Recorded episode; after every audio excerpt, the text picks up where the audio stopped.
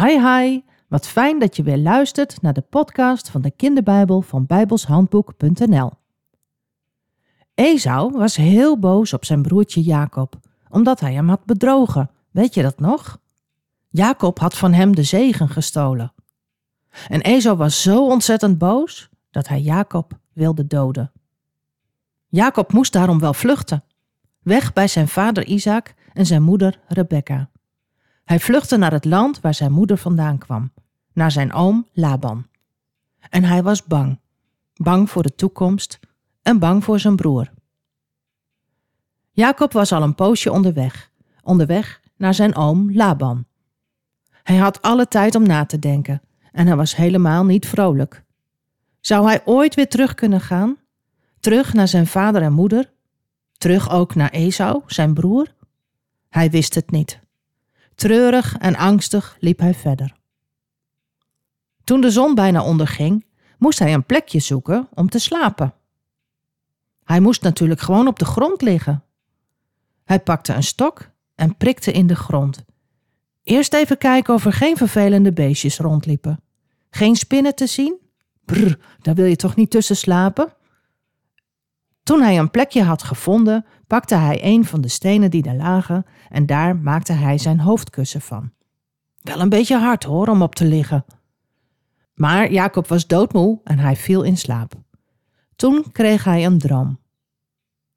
In zijn droom zag hij dat er een ladder op de aarde stond en de top van de ladder kwam tot in de hemel. Langs de ladder zag hij engelen omhoog gaan en weer naar beneden gaan. Bovenaan de ladder zag Jacob de Heere staan.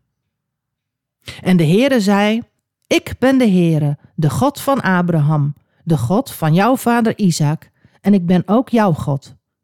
Dit land waar jij nu ligt te slapen, Jacob, dit land zal ik aan jou en aan jouw familie geven. Jouw familie zal net zo ontelbaar worden als het stof van de aarde. En ze zullen wonen in het westen, oosten, noorden en zuiden. En door de zegen die jij hebt gekregen en die ook jouw zoon zal krijgen, zullen alle mensen op de aarde gezegend worden. Ik zal altijd bij je zijn en ik zal je altijd beschermen, waar je ook naartoe gaat. Toen werd Jacob wakker. Wat een bijzondere droom had hij gehad.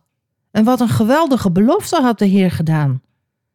Jacob zei verbaasd: De Heer is op deze plek en ik wist het niet. Dit is een hele bijzondere plaats. Dit is het huis van God, de poort naar de hemel. De volgende morgen stond Jacob vroeg op en hij pakte de steen die hij als kussen had gebruikt en die zette hij als teken rechtop. Deze plek is heilig, dacht Jacob.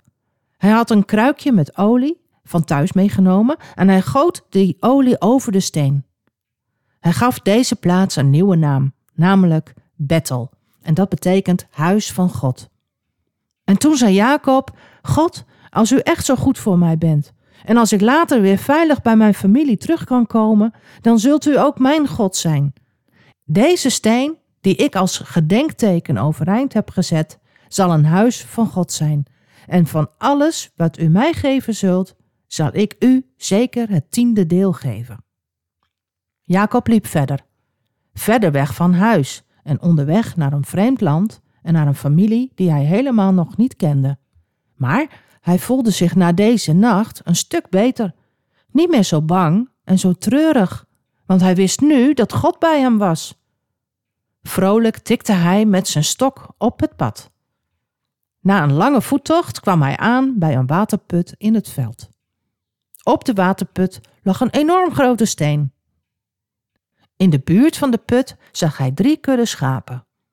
De schapen werden door de herders altijd in de buurt van een waterput gebracht, want dan konden de schapen daar drinken. Jacob liep naar de herders toe en vroeg: Waar komen jullie vandaan? Wij komen uit Haran, zeiden de herders. En toen vroeg hij: Kent u dan misschien Laban, de zoon van Nahor?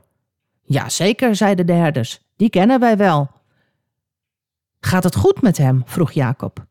Ja hoor, het gaat heel goed met Laban, zeiden de herders. Kijk, daar komt net zijn dochter Rachel aan, met Labans schapen. Nu al? vroeg Jacob. Het is toch nog helemaal geen tijd om de kudde bij elkaar te brengen? Het is nog volop dag.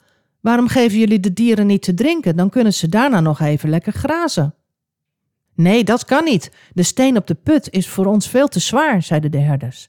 Wij moeten wachten tot alle herders en herderinnen hier zijn om samen de steen van de put af te schuiven. Dan pas kunnen wij de schapen te drinken geven. Op dat moment kwam Rachel met de schapen van haar vader Laban aangelopen. Toen Jacob Rachel zag, voelde hij zich opeens heel sterk worden. Hij liep naar de put en hij rolde zomaar in zijn eentje die hele zware steen van de put af. Hij pakte een emmer en gaf de schapen van Laban te drinken. Toen liep hij naar Rachel.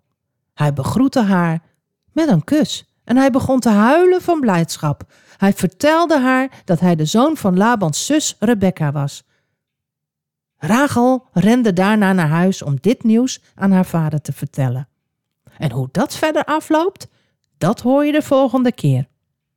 Luister je dan ook weer? Tot dan. Hi hi.